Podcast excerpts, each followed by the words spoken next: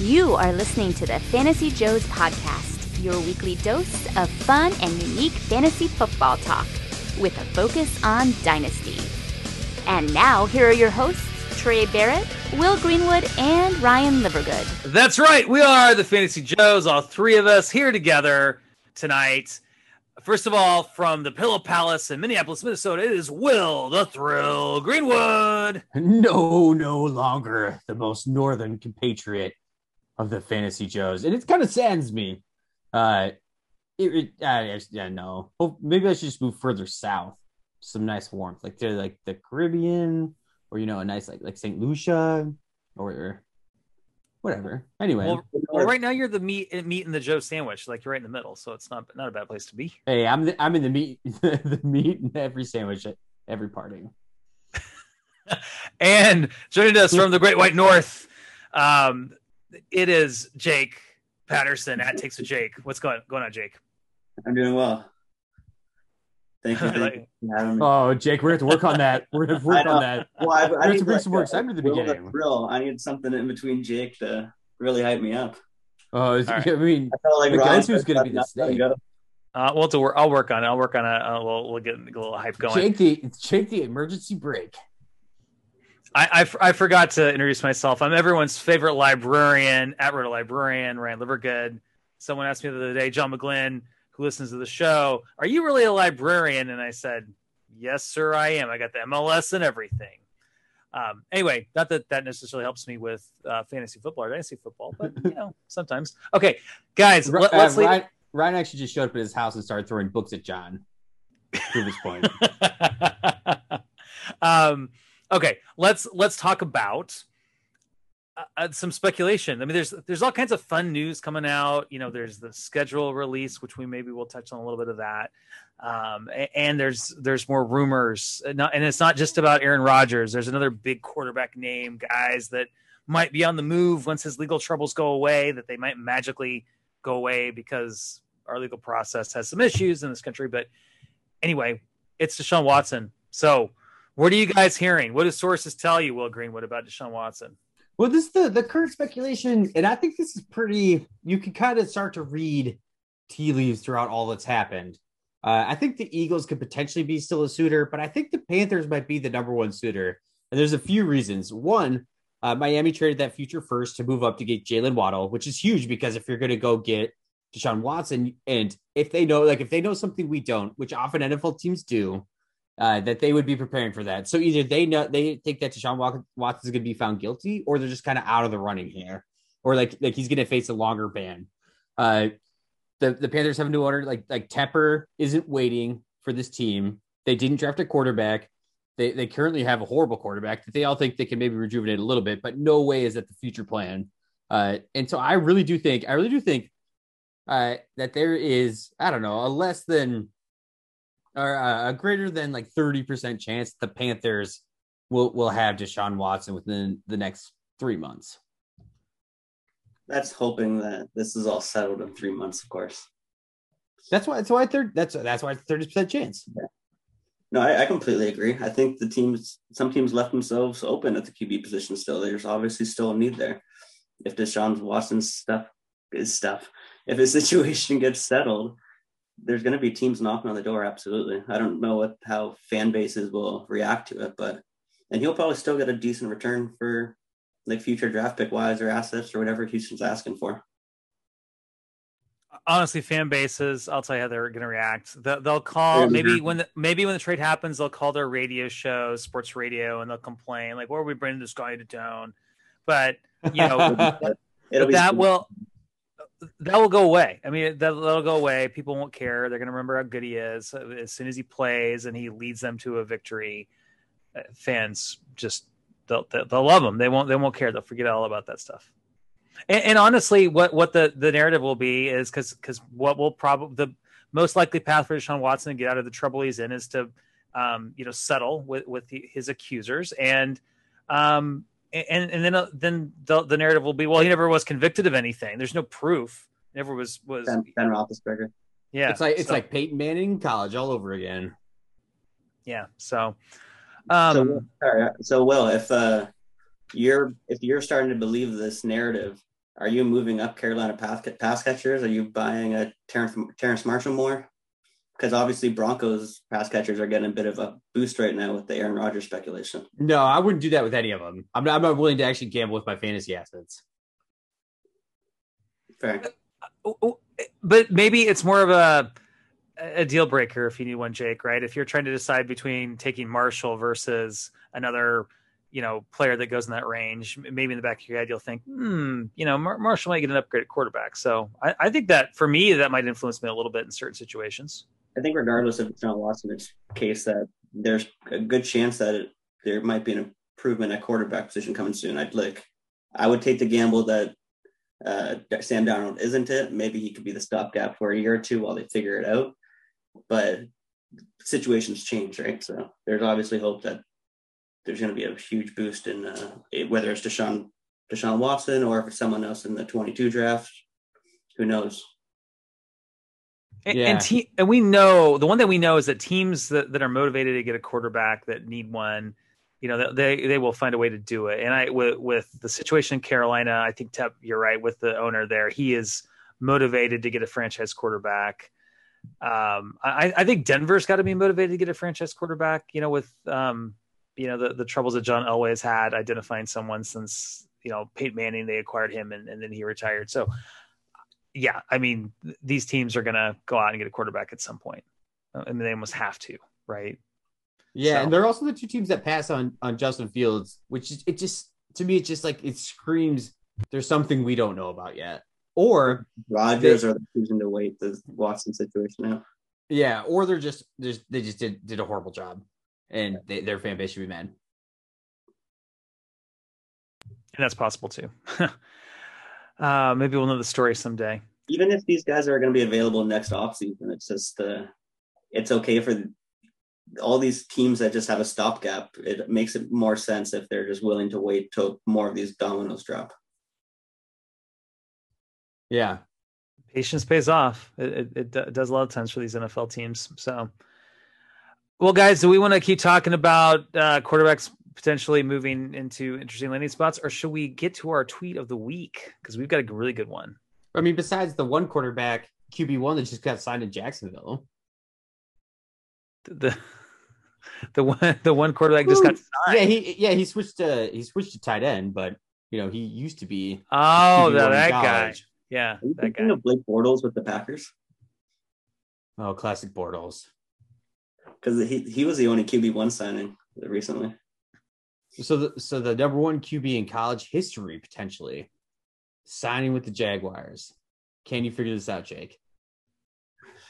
Uh, uh, Tim it, Tebow. We can't wait that long. that, well, he didn't officially sign with the with the Jaguars, yeah. Well, I, I don't like talking about the Bortles to Green Bay. I, I just quickly, I, I don't think that that really means anything with this Aaron Rodgers saga. I think they they needed the depth there. So, you disagree, Jake? Well, I mean, they might have needed depth because of the Aaron Rodgers saga. I don't well, know. No. Bortles was in Kansas City last year, wasn't he? Uh, was, or no, the Rams. The Rams. Yeah. yeah. Rams last place I remember. So, well, we'll, we'll see. He might be out there on your waiver wires, people. So, he's, you, he's, you don't want Blake Bortles. Probably better use of, of roster spots. oh, he was he was QB five like five years ago. Let's go. Let's go. Get in the time machine, get in the TARDIS, and go back in time and grab that yeah. in that situation. Okay, it's like Allen Robinson, Allen Hurns. Here we go. Let, us get the tweet of the week. It is at Kevin O'Brien FF.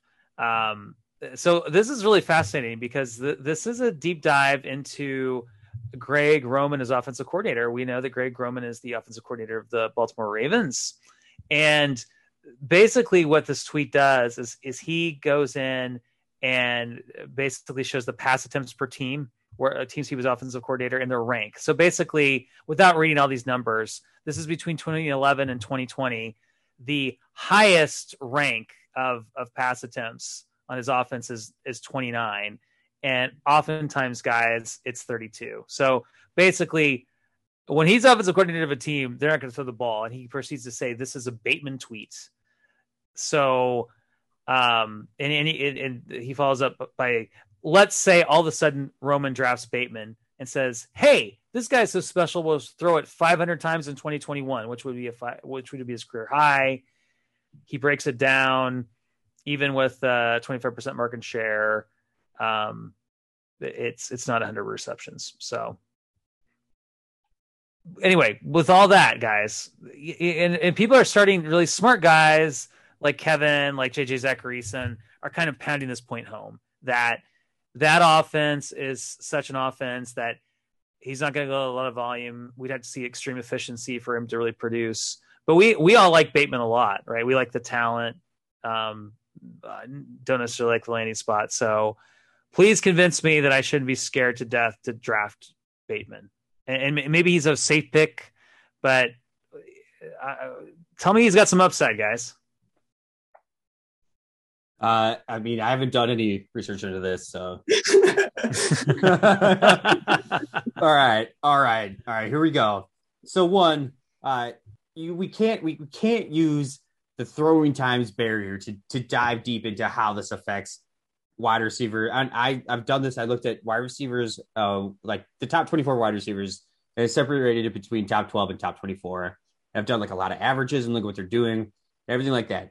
But first and foremost, let's just pretend it's a 16 game season for the sample size because we can't we can't really decide how to how to factor this in for 17 games. So what I said is let we're gonna bump this up and we're just gonna go to 475. So yes, there is an increase because Rashod Bateman is there. Uh, and then I took it down to 70% uh, completion rate, and then Bateman having a 25% uh, uh, reception target share in this offense uh, which which leads you to I think it's like around like 82, 81. Either way, uh, I, am just going to set a 90 catches per season extrapolated for 16 games barrier in top 24 wide receivers over the past. And I went back four years, guys. I know this isn't the biggest like the biggest sample size ever, but like the NFL has been changing enough in the past four years, pretty significantly.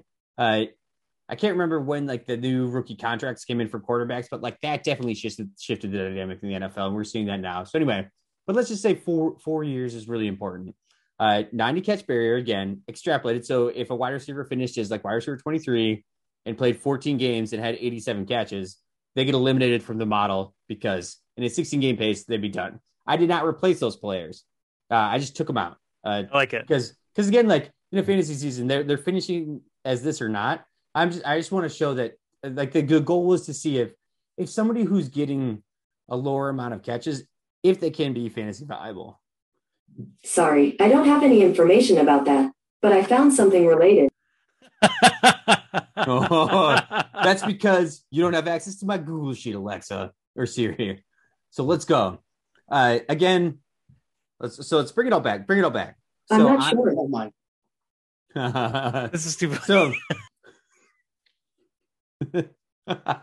anyway, bringing it back 475 attempts, 7% completion rate. So we're taking it down from this, and I'm only doing it on a 16 game pace. So I'm not saying like there's going to be more because of 17 games. Anyway, uh, so here's here's where we're going to go, everybody. This is uh this, this kind of goes a little bit off the rails, and there is more to add to this, but uh, it's important in the overall scope.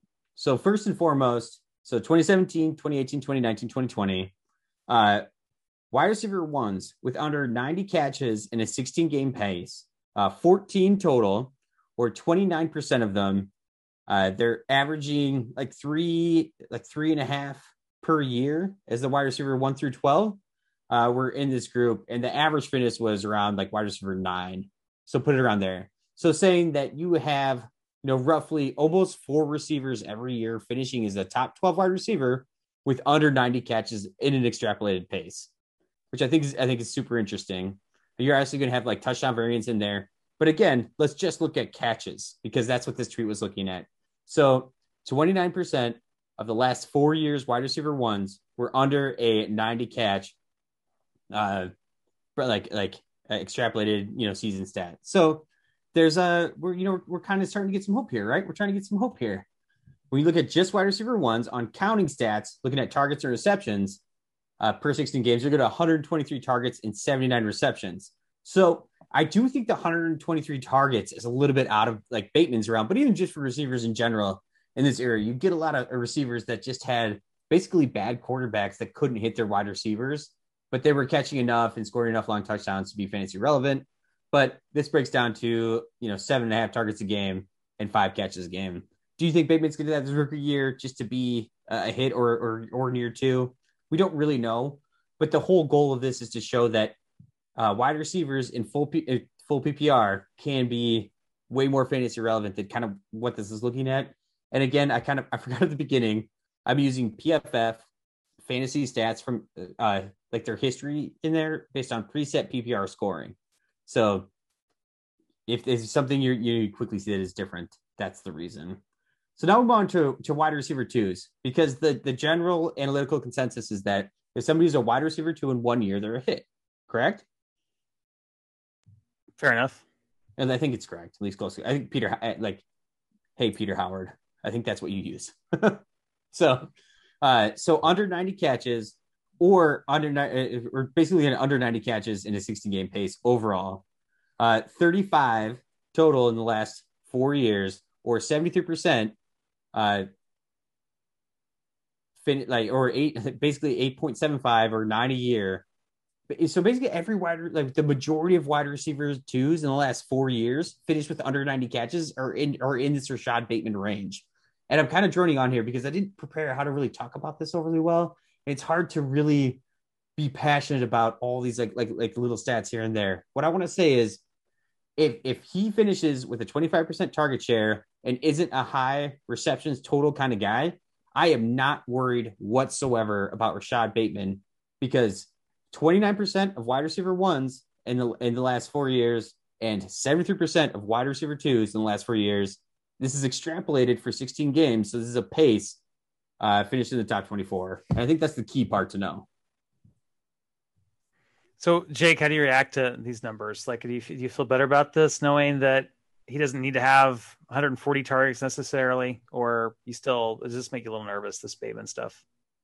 Um, it doesn't make me nervous at all. I think it really depends on what your expectations of Bateman are. If you're expecting a wide receiver one, top 12 in fantasy, it it might be a bit of a reach for him. Um, when when in the offseason we thought that Bateman was going to be 6'1, 210, that was in his range of outcomes. Like he had that potential to be like an alpha dog. I'm not saying he can't be because his tape was pretty phenomenal, but he's definitely more like like if you're expecting a wide receiver two from Bateman, I think he's pretty like a shoe in to be a wide receiver two eventually in his career. Like I don't, I think that is 100% in his range of outcomes. But a wide receiver one coming from Baltimore who hasn't produced a, a thousand yard receiver in the past few years with Lamar Jackson, with like this tweet laid out, this just does not throw the ball. They pride themselves on running the ball. Bateman's going to have to be incredibly efficient with the targets that he does get. And again, I'm not saying he can't, but um, it's just it's just going to be more. It's going to be difficult.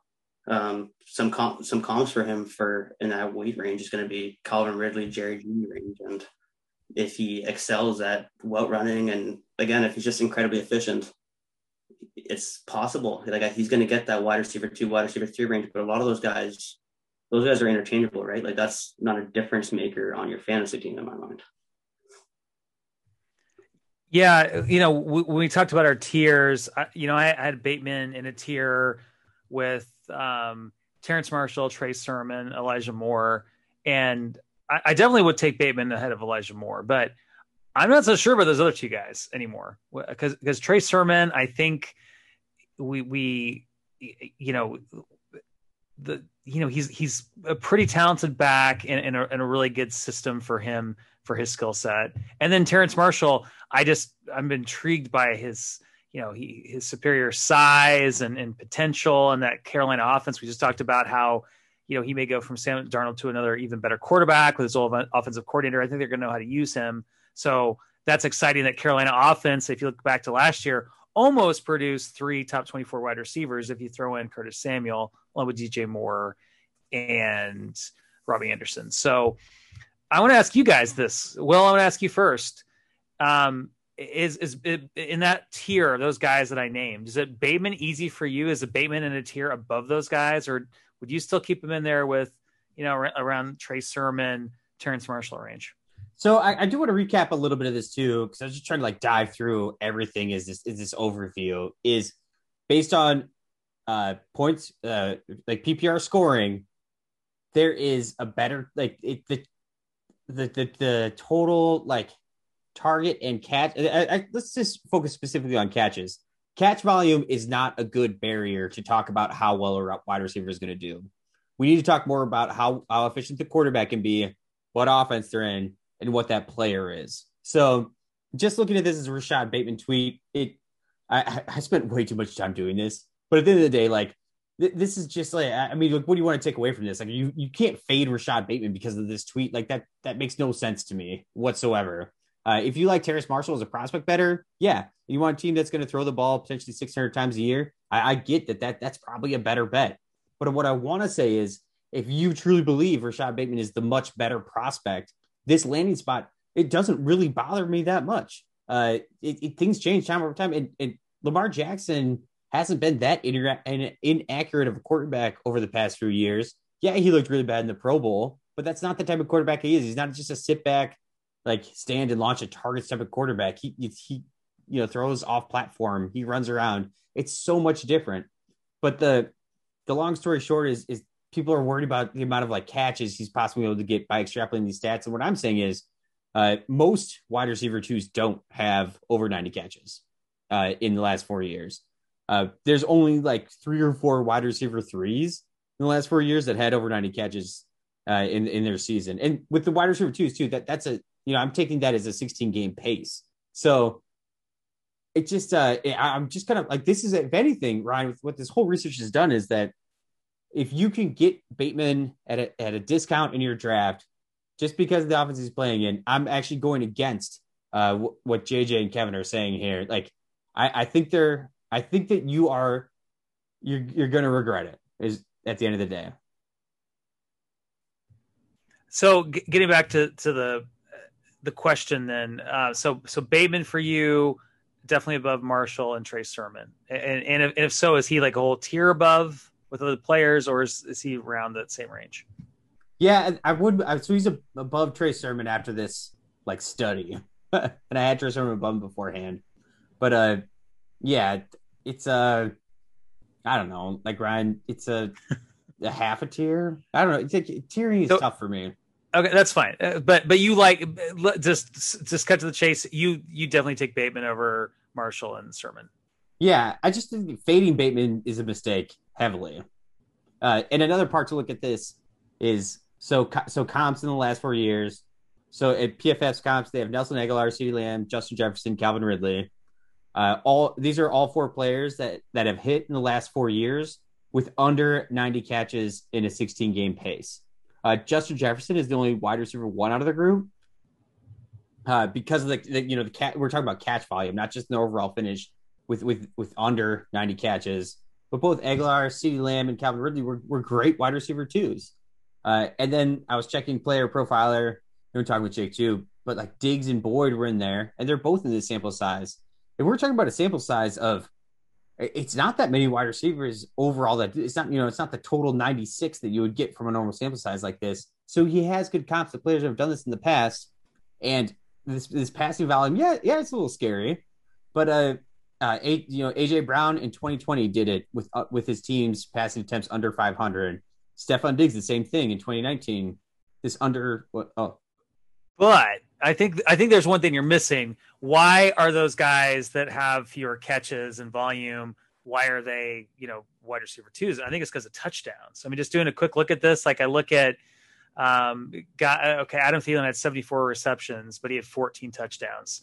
Mike Evans, 70 catches, but 13 touchdowns. Um, so I, I, think looking at the uh, AJ Brown, there's a good one, 70 catches, only 14 games, but 70 catches, 11 touchdowns. So one of the things I worry about is like how many touchdowns does Bateman have? How many touchdowns can Lamar Jackson throw? Um, like what, what's his what's going to be his average? Not what he did a couple of years ago, but is it more like you know, which is 26 is, is not horrible, but how many of those go to to Bateman? So I think that's another thing to look at too. Um, uh, Wait, but, but, why why are we looking at Justin Jefferson? He, he didn't have a bunch of touchdowns. Well, but he had you know 88 targets, um, if in, in yardage, 1400 yards, seven touchdowns. That's not bad. So are you are you thinking he's gonna? Uh, I don't know. I'm just trying to play devil's advocate a little bit. Honestly. Yeah, yeah. And, and, it's totally fine. So how how many touchdown passes did did Kirk Cousins have last year? Hmm, I'll, I'll, take a look. Uh, but but I think I think one thing you t- but you you summed it up well when you said there are three things you're looking at here. you you want to look at you, you, know the caliber of quarterback they're playing with. You want to look at the offense that they're in, and you want to look at the talent. I think I think we all agree he's got the talent, but does he have the quarterback and the right type of offense? Well, uh, so that's a fair question. To, and to Kirk Cousins had 35 touchdowns compared to Lamar Jackson's 26 passing. Yeah, and then what Lamar had 35 the year before. I don't know if he gets back to that, but let's just say it's it's somewhat close.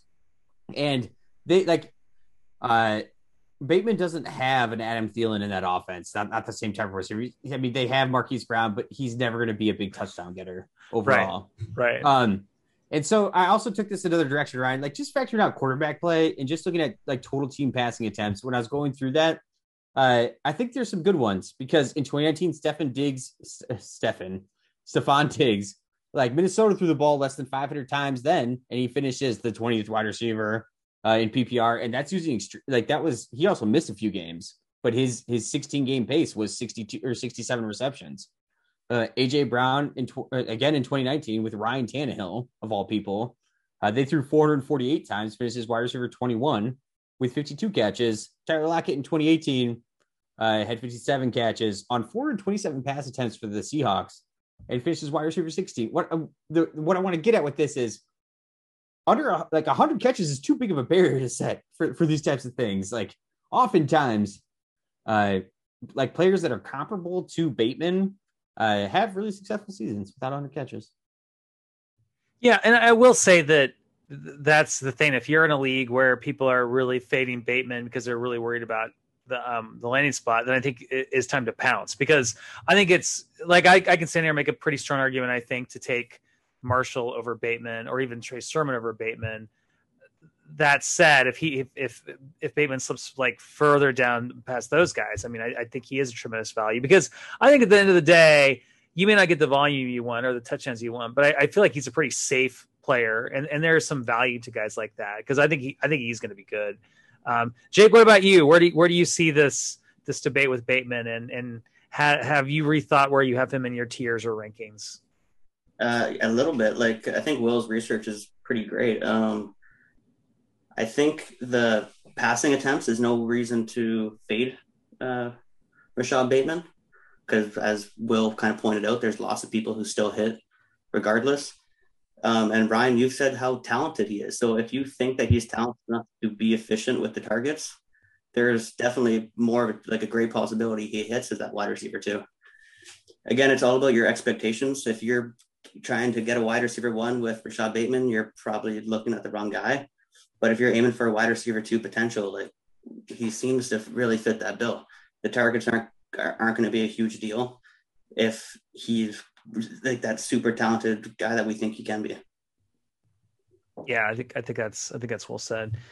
Um, let's move on. I think from this tweet, I think we've talked a lot about Bateman and I want to get into, um, uh, for lack of a better term, what we'll call our um, GroupMe trade discussion of the week. So a lot of listeners know that we have this GroupMe chat that I think Trey Barrett started, um, and it's the Fantasy Addict support group. And you know, we we have a lot of fun conversations in there about different different trades and and what's going on in the league. So this trade that Tony Mayfield um, put in for some feedback is interesting because it, this is a one quarterback league, and um, the the the man that's that's offering this deal is was a champion last year, and he has Darren Waller, and he's very interested in Kyle Pitts. So what he's doing is he's offering to Tony a package of Darren Waller, a his 2022 first,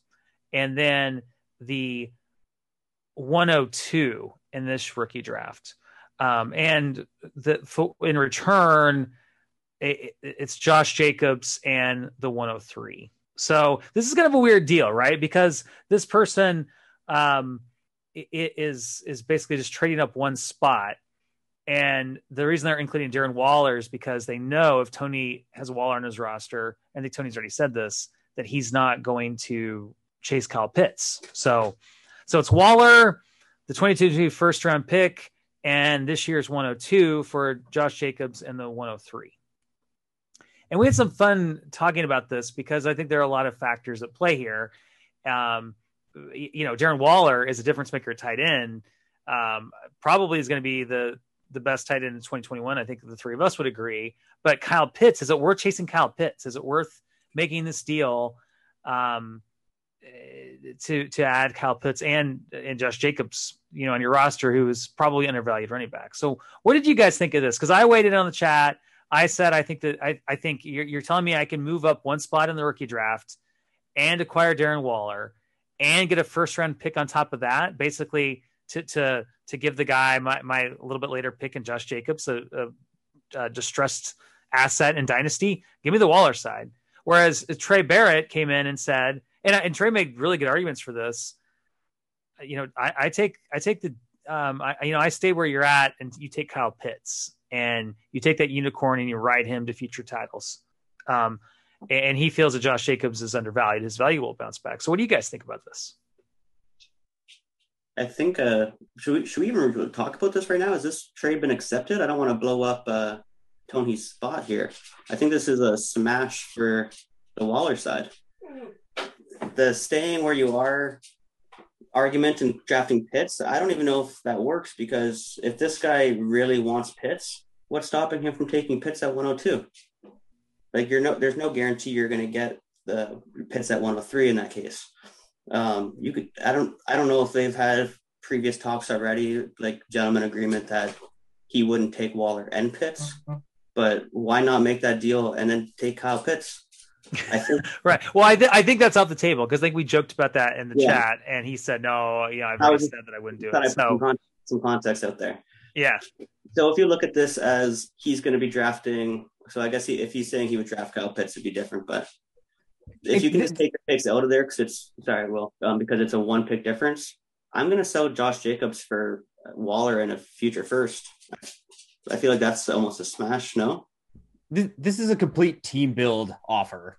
So uh, I, I, assume that uh, the the the team giving away Jacobs is not very deep at running back. Like this is going to be a, a necessity to take a running back at the 102. Like that's that's the goal here. Like they've identified that like maybe you have like one or two other starters, maybe just one other stud.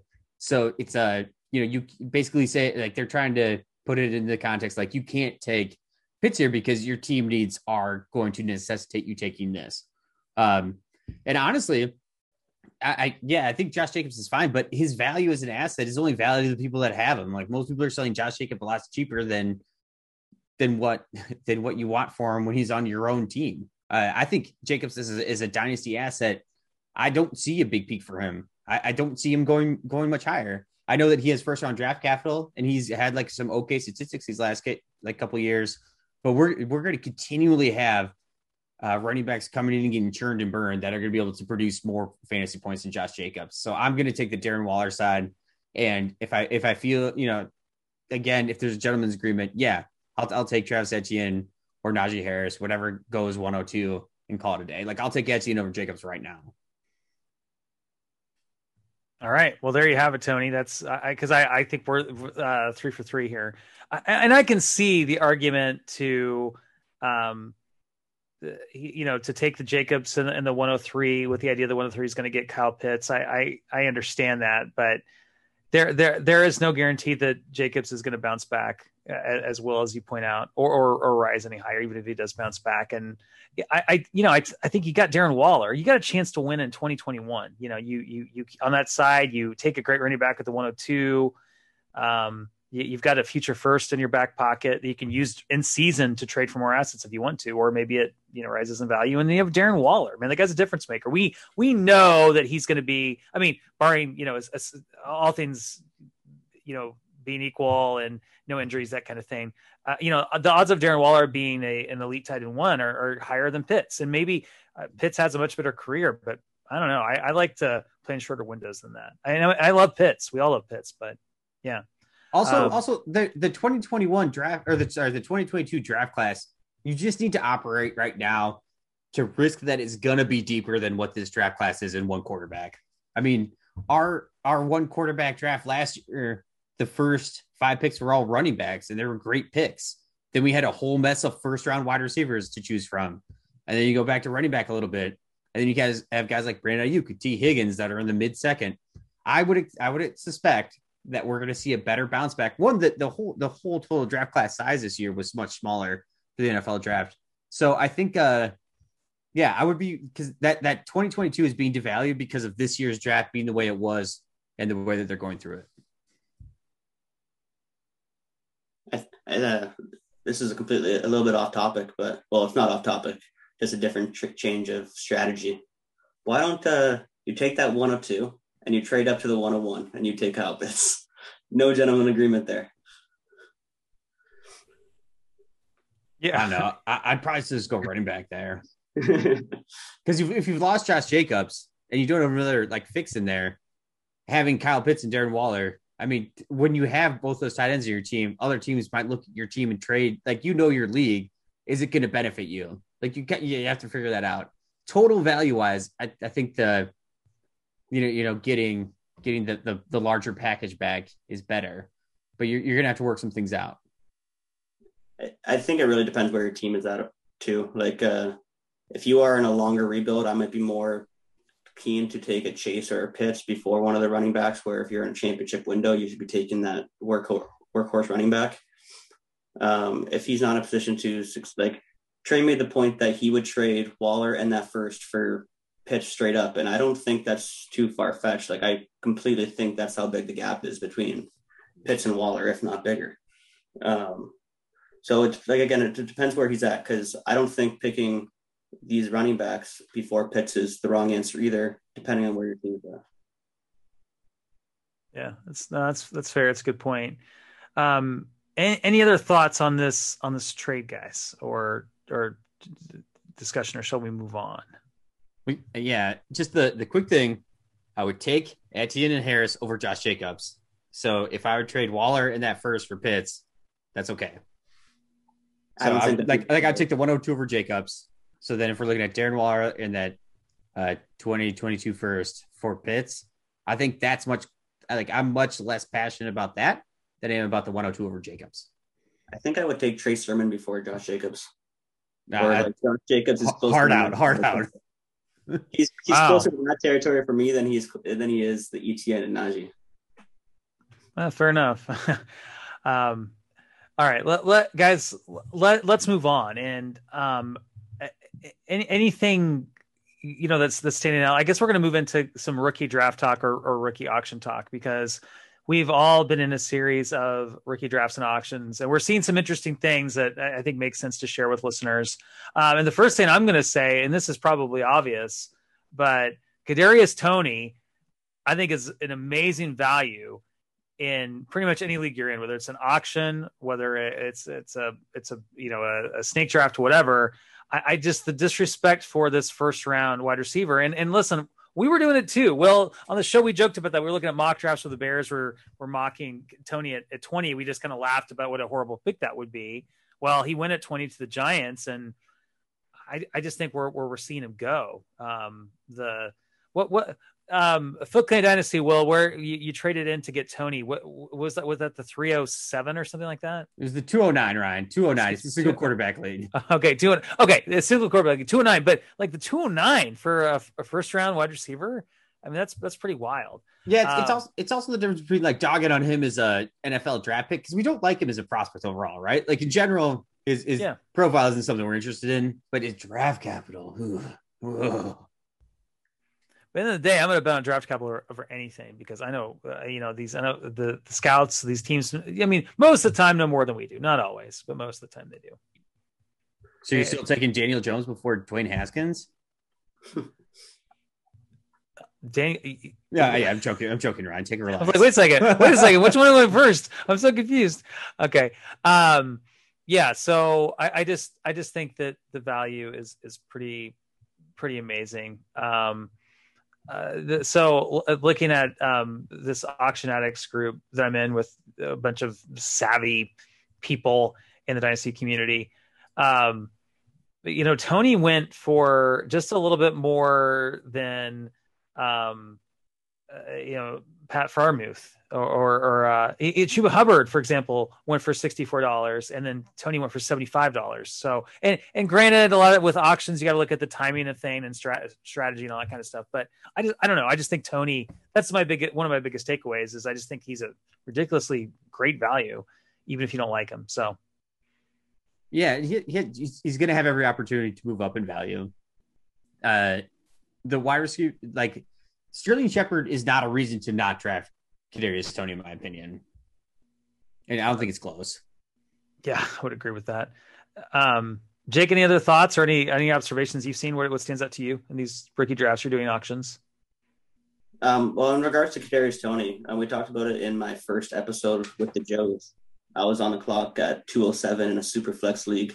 And that's after the big tier of wide receivers and after Trey Sermon and Michael Carter are off the board. And it should be Kadarius Toney easily. And this is this draft was done right after the NFL draft.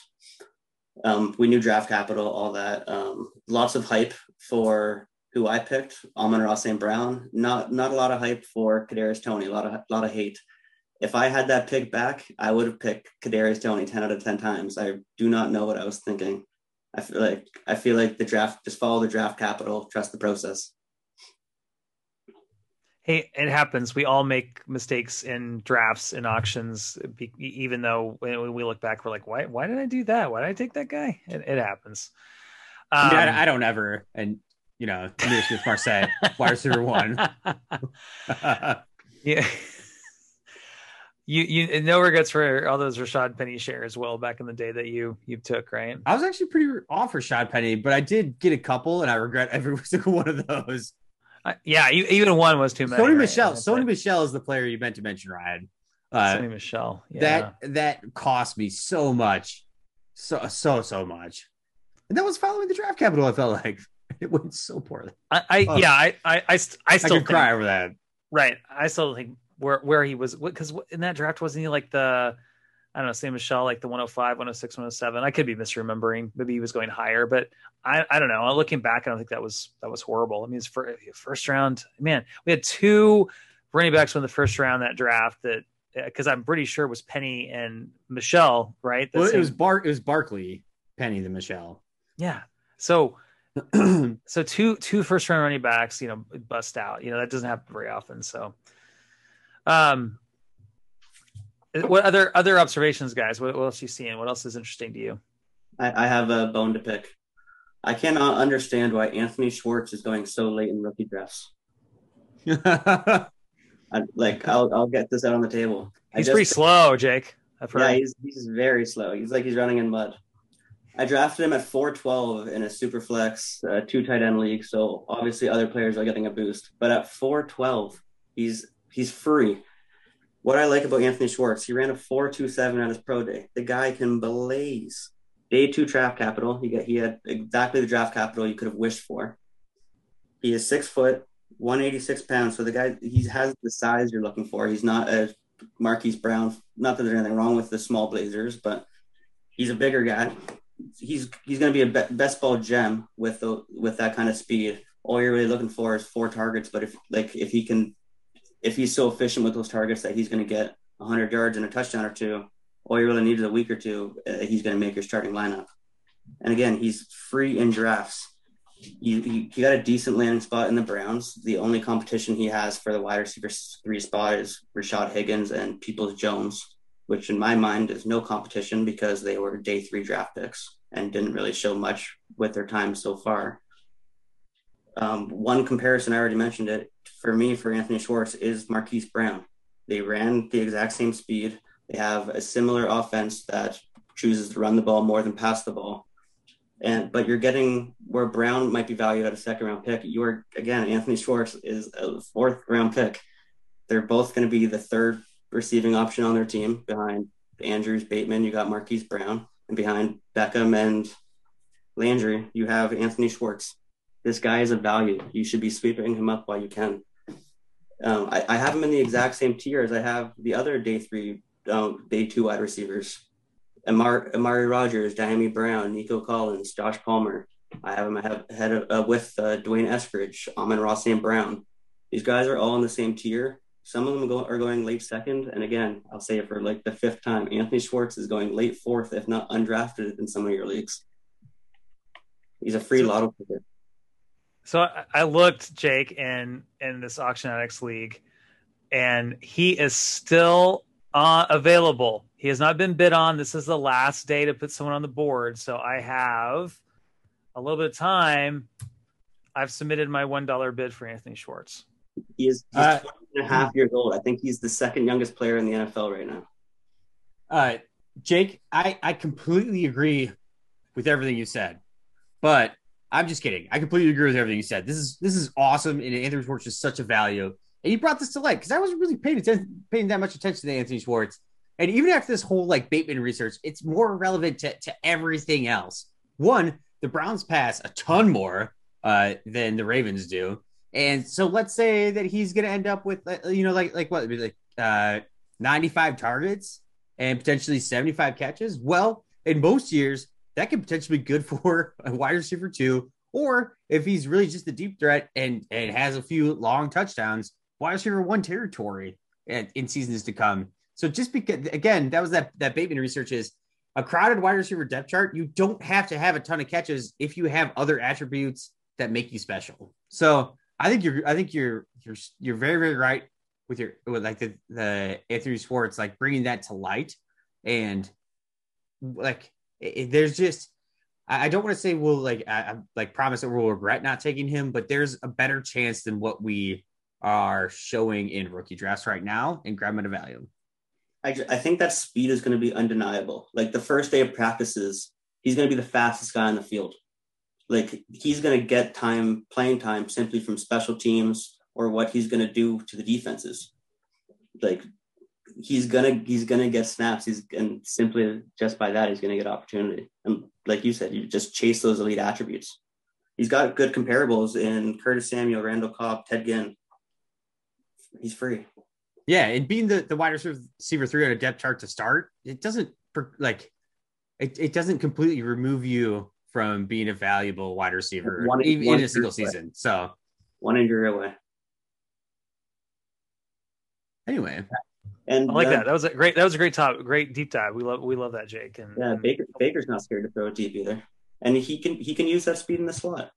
Like, not saying he's going to get slot work with Landry and Odell there, but you could they can move him around. Yeah, I mean Baker's completion percentage is a lot lower than Lamar Jackson, but uh, you know, they'll probably have more team pass attempts this year. All right. Well, you I don't think you've shared any of your takeaways from your rookie drafts, rookie auctions. Is there anything else that's standing out in your mind? That's just like you're just like this is. I keep seeing this. This is odd. Well, we never should have broke the Josh Palmer fandom Uh, because uh, now I haven't gotten him in a couple places, and that's upsetting.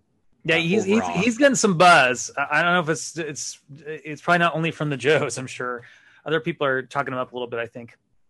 Still yeah. Not.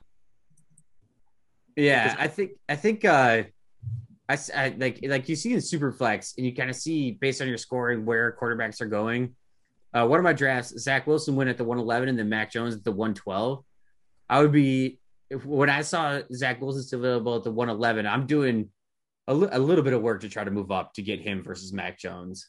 Um, Bateman is still often the fourth wide receiver off the board. It's uh that's pretty consensus, but that that's so again, when we were talking about Bateman, it's not necessarily like, hey, you need to boost him up your board. It's just saying your expectations should be higher than than what these kind of tweets and and that other uh, analysis says. Uh, Trey Sermon has been moving up quite a bit. Uh, I think I think Michael Carter for the Jets, he went at what went the 109 round in our single quarterback league. Uh, I would never pay the 109 for a fourth round running back. That's just a horrible, horrible idea. Sorry for listening to this, but it just doesn't make sense. It's like in a million I, years, it's just, like like not non non bell cow size. His testing wasn't that great. I, I just uh, there was better options on the table right there. Oh, for sure, a lot, a lot of better options in that draft. Not to call out that person, but I don't think they're a listener of the show. or they wouldn't have done that. But um, Trey Sermon's kind of gotten like he's gotten more, like too expensive now to acquire.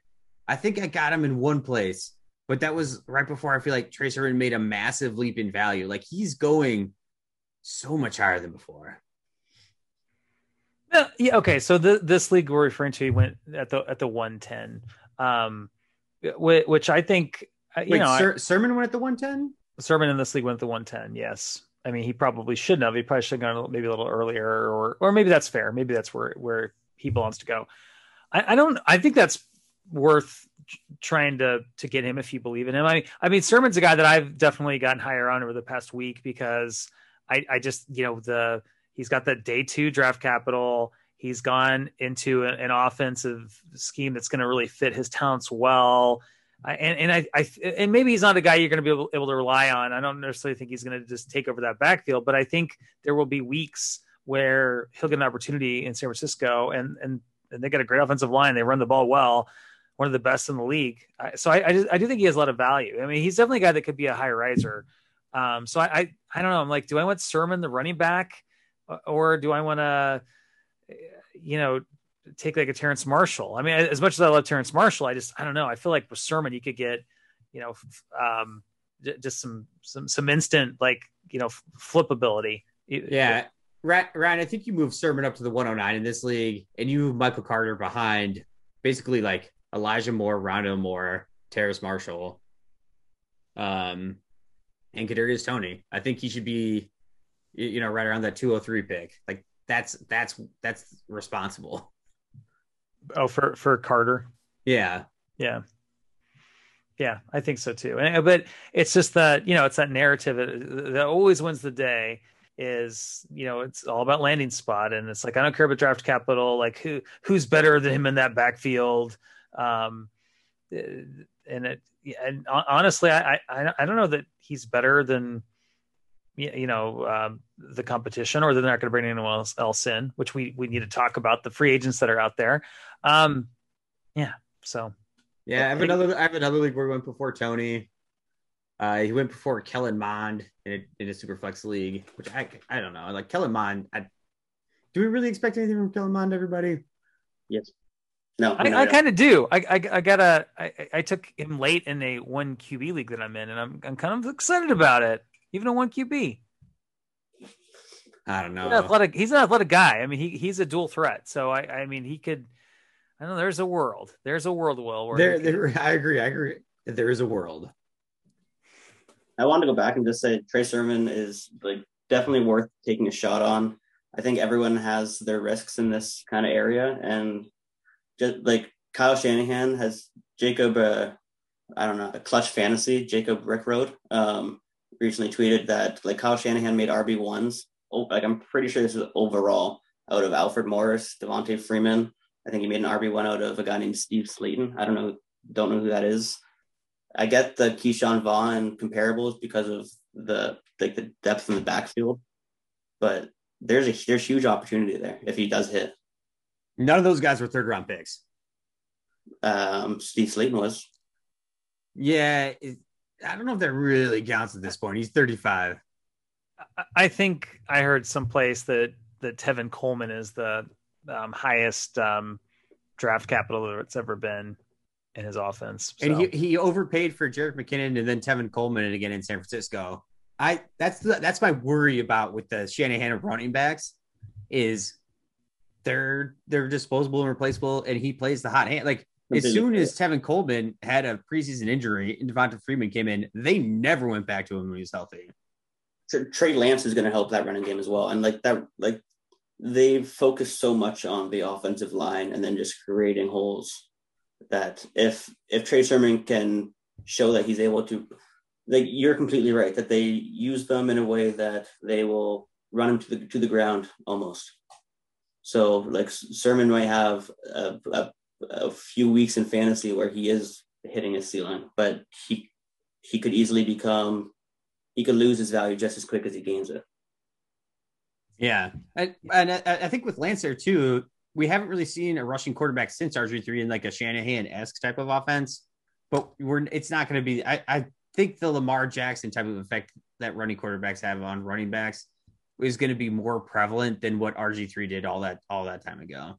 I just uh I don't get me wrong. I I, I think say Trey Sermon is worth the pick at where you're getting him. I just struggle with like I, he's not a, like a guy I want to go up and get. I don't want to pay extra draft capital. So that's that's where we end up. Like I, I love that's Trey fair. Sermon for where he is. And I don't like I feel like I've been hating on this whole this process the whole time, but I'm not.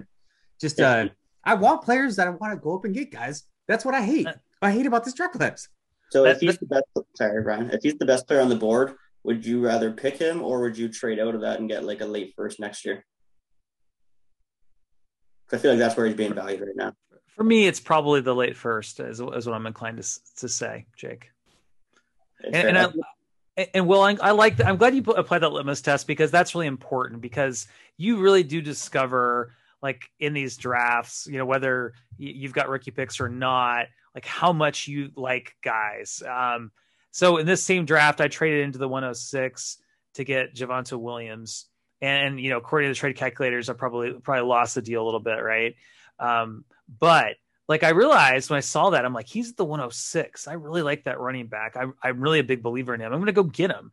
Um, this, you know, same thing with Terrace Marshall. I overpaid in an auction to, to get him because I, I just, I just like that profile. I just, I just, I don't know. So you're right. That's a good, good way to know. Like you, when, when the, the best guy in your board is still there, do you feel motivated to like want to be aggressive and get him? Or are you kind of like, eh, you know, maybe I should try to make a move, but I'm not that excited. So I'm just I'm just gonna see what happens.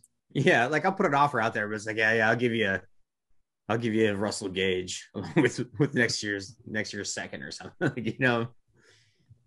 So are there any guys that you're finding like that then? So I kind of I named my my two that I, I realized um, and, and, then I also try, I wasn't able to get Toney, but when I've seen him slip, I, I am trying to go in and get Toney. But that's more of a value thing, not because it's like I got to get Toney on my team. I'm just like, I think I could get a pretty good value here.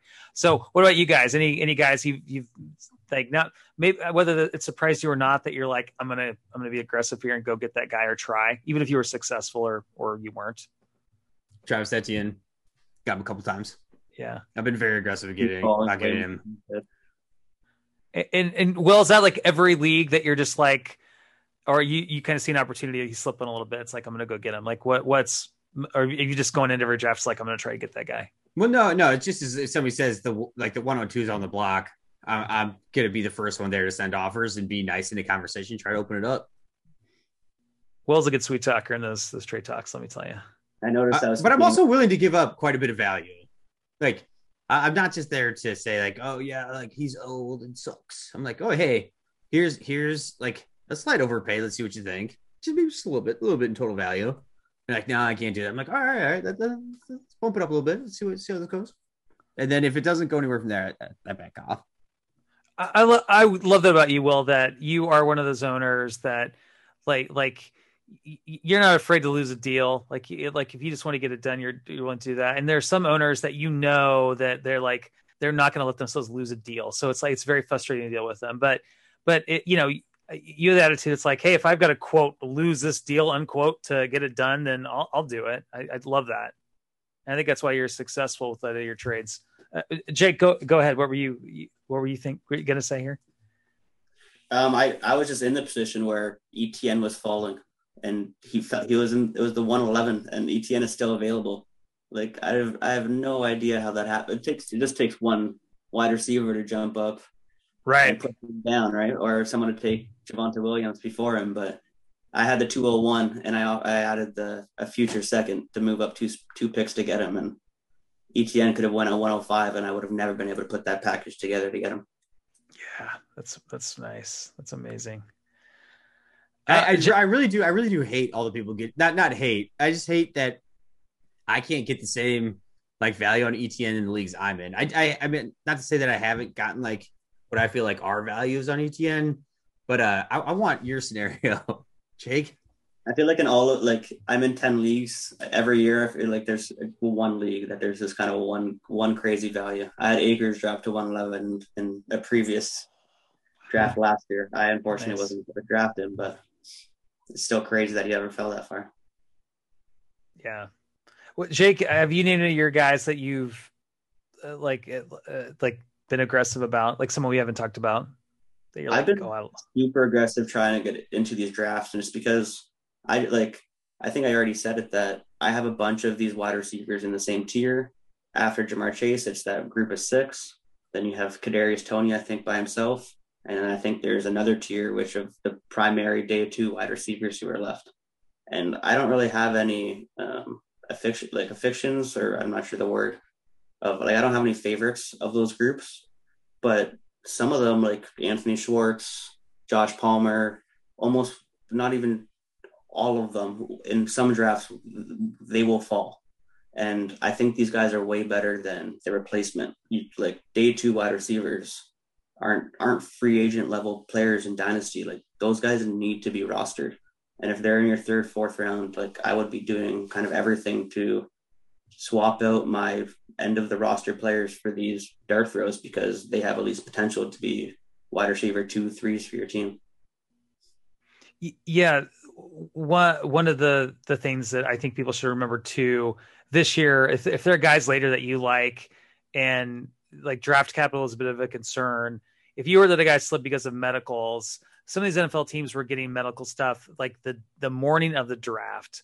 Um, you know, that's been reported. A lot, a lot of GMs are on record saying that. So I, I, think this year teams didn't have nearly information that they usually have, and it caused some of these guys to slip. And and we may be we may be surprised that some wide receiver taking the sixth round, you know, has fantasy value. Like, where did that come from? They're an outlier. Maybe they're an outlier because they had some kind of questionable medical history. So I think that's something to remember too. If there's a guy that you really like, you know, don't don't be too scared if if you heard that they were you know their medical issues in the process because maybe those medical issues got worked out.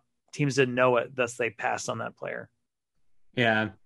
I, I think eskridge is slipping a bit too. Absolutely. Uh, this, this yeah. just is like a, a, total like off the cuff comment sorry.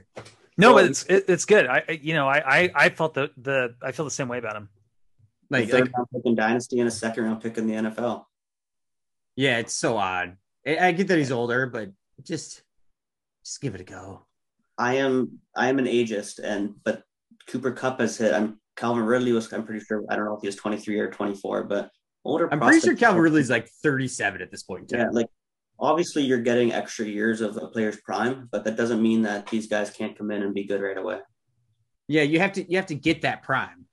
Like it has to be prime fantasy points. Yeah. Because the player is technically in their age prime, but they're not on the field. It just doesn't matter. Yeah, I, am trying to look really quick to see if there's a reason that he because he's 24 years old, I think. Yeah, um, he's, he's, yeah, yeah. So I, I, but but yeah, you're right. We we know that there are outliers that have existed, and he's interesting because of you know he didn't come from this big Power Five school, but he really showed out the Senior Bowl. He was a Senior Bowl standout, and he is and he's talented. Let's see what can happen. I mean, Seattle invested in him for more than just special teams. I think so. That was their first pick in the draft. Yeah. I have no, yeah, and they only had three picks. I have no idea of his backstory. Like maybe he promised his mom that he was going to get his degree, like something like there's some things that are more important than football to these players, right? Like it's not necessarily a knock on him thinking, oh, I'm not good enough for the league yet. Like there's other like rash reasons in life that he might choose to stay in college and get like get an education. Like that shouldn't always be a knock. Yeah, so that was one thing with Calvin Ridley that always bothered me is his his total life situation. He entered college as a 20 year old. He technically couldn't finish his senior year of high school in football because of his age, but that was completely based on his life growing up that he had no control over. So he had he had a three year college career and came out as an old prospect, but he could not escalate that any faster based on how he grew up. So that was my biggest thing, Ryan. We talked about that, and we've, we've guys have always played around with, with his age but his his thing is completely different. I don't know. I didn't do the deep dive in D'Wayne Eskridge, but I only assume it's because he got assigned the penthouse dorm room his freshman year, and he was just like, "Yeah, let's just ride this out. I'll redshirt a couple years, and you know, we'll hang out and live the life." Najee Harris is someone who has a really interesting backstory, and like he was went from homeless shelter throughout his life, things like that. And one of the things, one of the reasons he stayed for the extra years because he promised his mom that he was going to get his degree. Like he, sh- he should have talked to Vince Carter. He should have talked to Vince Carter. He should have gone out a year early. Vince Carter left early and came back and got his degree. They could have been friends. I'm pretty sure uh, Marshawn Lynch was one of the guys that like what pushed him to, or I think it was his uncle who like said like you are finishing school. But one of his major life influences has been Marshawn Lynch. Oh, I, I love Marshawn Lynch so much. All right. I lived in Seattle for a couple years, Jake. You don't know this, but like the local ads that he would do were just so awesome. it's, just, it's just ridiculous. Ads with football players are pretty fantastic. Um, I'm looking forward to when Aaron Rodgers and Peyton Manning are doing some for Denver all, all the time. um, hey, we, we gotta get close to the two minute warning here soon, guys. But before we do that, I, I wanted to throw out some discussion because because I think we looked up some free agents that are still out there, particularly running backs that may, you know, muddle up some of these backfields. We're talking about Michael Carter, for example. Is there someone that could go into the New York Jets organization and and become the RB one? Uh, And there's silence. sorry, I was, thi- I was thinking about that side. I was thinking more about the, the Falcons and Dolphins because I think uh, Le'Veon Bell and Todd Gurley could end up landing there pretty easily on a, a relatively inexpensive contract. Uh, for the Jets, I actually just think Michael Carter isn't going to have a lion's share of the workload. I'm not worried about other people coming there. I'm just worried about the total. Yeah, are any of these free agent running backs threats? Like you mentioned, Lev Bell, Todd Gurley. Like these guys are pretty washed. I can't do think, I think, I- yeah, I think they're threats though to Mike Davis and Myles Gaskin. They're not threats to any other team. I don't even think they're threats to those guys. I just I think those guys are much better players at this point. Well, I I think the other thing too, could there be a James Robinson situation? Um, I, I know that was, was a pretty strange situation, but could an undrafted free agent, you know, come into one of these teams and, and, and take over, like a guy we're not even talking about right now? Yeah, that's I feel like that might be more likely. Yeah. So or Adrian Peterson. Adrian Peterson can upset any running back room. Just remember that always. I'm just Or, taking a quick or look. Frank Gore. Frank Gore, if he's but he's been at both these teams. But it, if, he, if Frank Gore goes to the Falcons, I'm worried. well, there could the, another thing too is cut candidates. Like who's going to get cut from a roster? Who's going to screw things up? Yeah. Yeah. We we will we will We- know at some point. Homework assignment. All right, guys, why don't we do the move on to the two minute warning? Any final thoughts? Any any takeaways? Uh, anything we didn't get a chance to mention? Uh, the schedule came out tonight, uh, and I I don't really, I, I haven't looked at it yet. I'm I not a big schedule Great, fan. great, well, great insight. Thank you. Well, just want to say I'm not a great schedule fan. I'm not a big schedule fan. There's one important takeaway from the schedule. Um, Yeah. I skimmed through bye weeks, and there are week 14 bye weeks. Week 14, yeah, that's what I was going to say. every say. commissioner out there, you're, you got to be starting your playoffs week 15, 16, 17, and just don't have that week 18 playoffs because that is the new week 17 playoffs. You, you just don't want it. Okay. Okay. And if team- you're, go ahead, Will. teams on the bye, Colts, Dolphins, Patriots, Eagles. Right. So if you're relying on Jonathan Taylor that first round of the playoffs, good luck because hopefully you got the bye. Um, not- yeah, I think I think commissioners will have to adapt when they see the schedule, and you've got those four teams, uh, week 14. I just I don't, I don't know how you can do it. It's just it wouldn't be fair. There's definitely there's going to be leagues where the commissioner doesn't adapt, unfortunately, or they'll do status quo from last year. And if you're by chance in that league, you should probably leave it. If not, you should be aware and stay away from those players. Except if you're talking a redraft league. Oh yeah. Oh for sure. Yeah. And and you'll have a big advantage over those people that aren't paying attention. If you're in a redraft league and week 14 is a playoff week, then you're just gonna have a huge It- advantage over people. It will happen though, and you shouldn't be in those leagues if it does. Well, hey, I will say this, Jake. I'm in some very casual redraft leagues, and I seem to get my butt kicked in them every year. I'm I'm a I'm good at dynasty, but I'm I'm not very good at redraft. I think I think there's so much luck in redraft, um, uh, too, and uh, a lot of th- weird things happen. But a, a couple of those leagues, you know, they're they're super casual, and and, and I'm not going to leave those leagues. They're fun. Those are some of the funnest leagues I'm in. But yeah, generally speaking, yeah. Give your commissioner a little tip, like, hey, week 14 is a no go for playoffs. I don't know. If the like, there's been week. There was a week 13 playoff in 2016, and then there was one this this last season. It's the it's, you're just moving that a week four. Is that any different? You, you didn't adjust your fantasy like your fantasy leagues last year when the the Tampa Well- Buccaneers had a week 13 playoff bye along with the Carolina Panthers. Well, you started your playoffs in week 14 last year. Yeah, it you- started in week 15 this year. It's 15 16. What's the problem? It, we're a week move back. Yeah, so last year I believe that they had a week 13 bye, and we started playoffs in week 14. And this yeah, year, for Tampa Bay and Carolina. there's week 14 byes, and we're starting in week 15.